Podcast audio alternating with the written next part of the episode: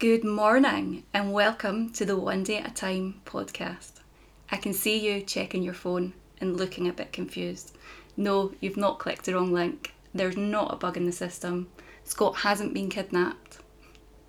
Today's podcast is coming to you from a very wet and rainy Edinburgh. I'm Jade and I'm really excited to be in your ear this morning. So let's get to it. The mornings have got darker, the air's got colder, October is in full swing. If you haven't yet heard about the October Macros Money and Mindset Challenge that starts on Monday the 10th, then make sure you check it out online. There's nothing quite like a supportive community to warm up your soul and keep you focused as we move through the last quarter of the year and into the winter months. Now's the time. Today, I'd like to share a story with you that I was reminded of last month. It's a Native American parable.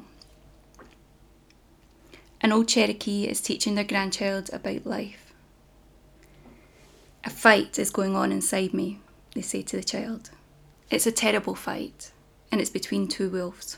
One is evil anger, envy, sorrow, regret, shame, greed, arrogance, self pity, inferiority, superiority, and ego. The other is good joy, peace, love, hope, serenity, kindness, empathy, genero- generosity, truth, compassion, faith, and hope. The child thought about it all for a minute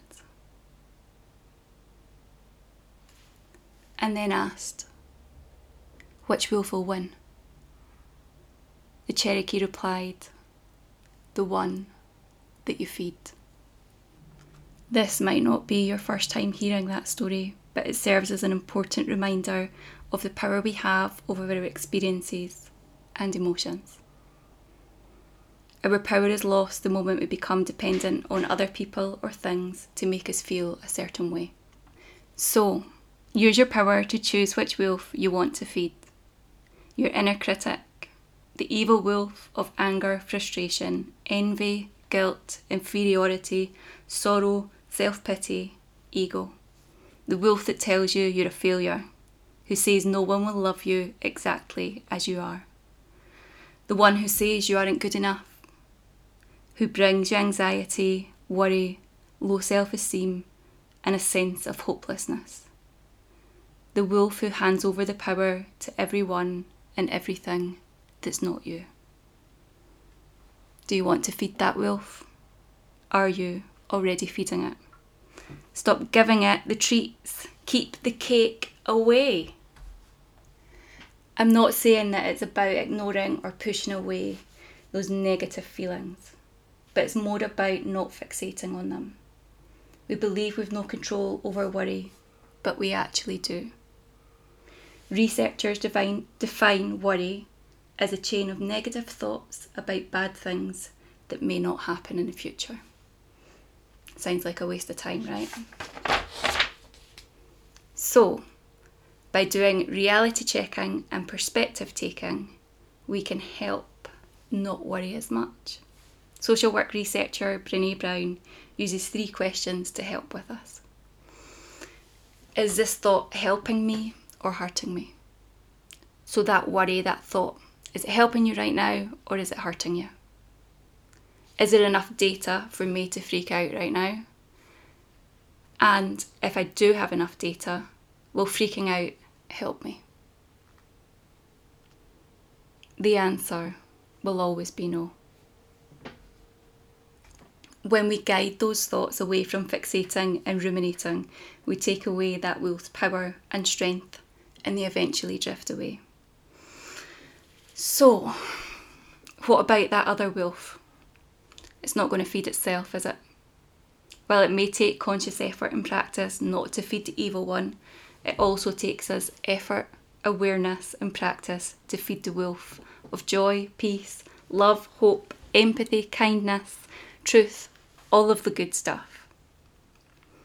You already have everything you need inside you right now. You are whole, you are enough, and you're complete exactly as you are. That statement might not ring true for you, but it will if you start to feed the right wolf. Give them some cake already. Give them the treats. Feed that wolf. You are you. You live your own individual, individual reality. You see the world from where you are and where you've been. You are completely unique and capable of anything that you wish. So make those choices from a place of love and a position of personal power. I have the choice and I'm choosing X, Y, or Z. This might involve you pissing off a few people. It'll probably involve you saying no more often. It might involve identifying where your boundaries are and why, and expressing those clearly to the people around you. It will almost certainly involve putting yourself and your well being first in order to support and serve those around you. If you continue to put yourself down on the list, you'll continue to feed the wrong wolf. Sometimes, most of the time, without even knowing you're doing it.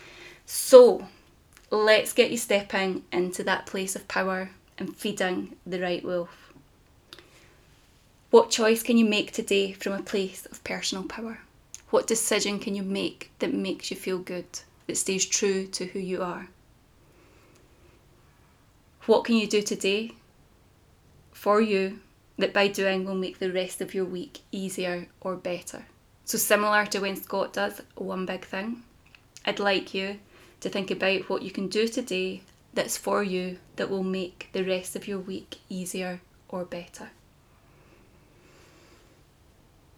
And then, where can you reach out for help or advice? Because I truly believe that you are superwoman. Of course, other superheroes are available. You can do anything, but you can't always do everything. We're not designed to live in isolation, to do it all alone. Community and connection are at the core element of who we are.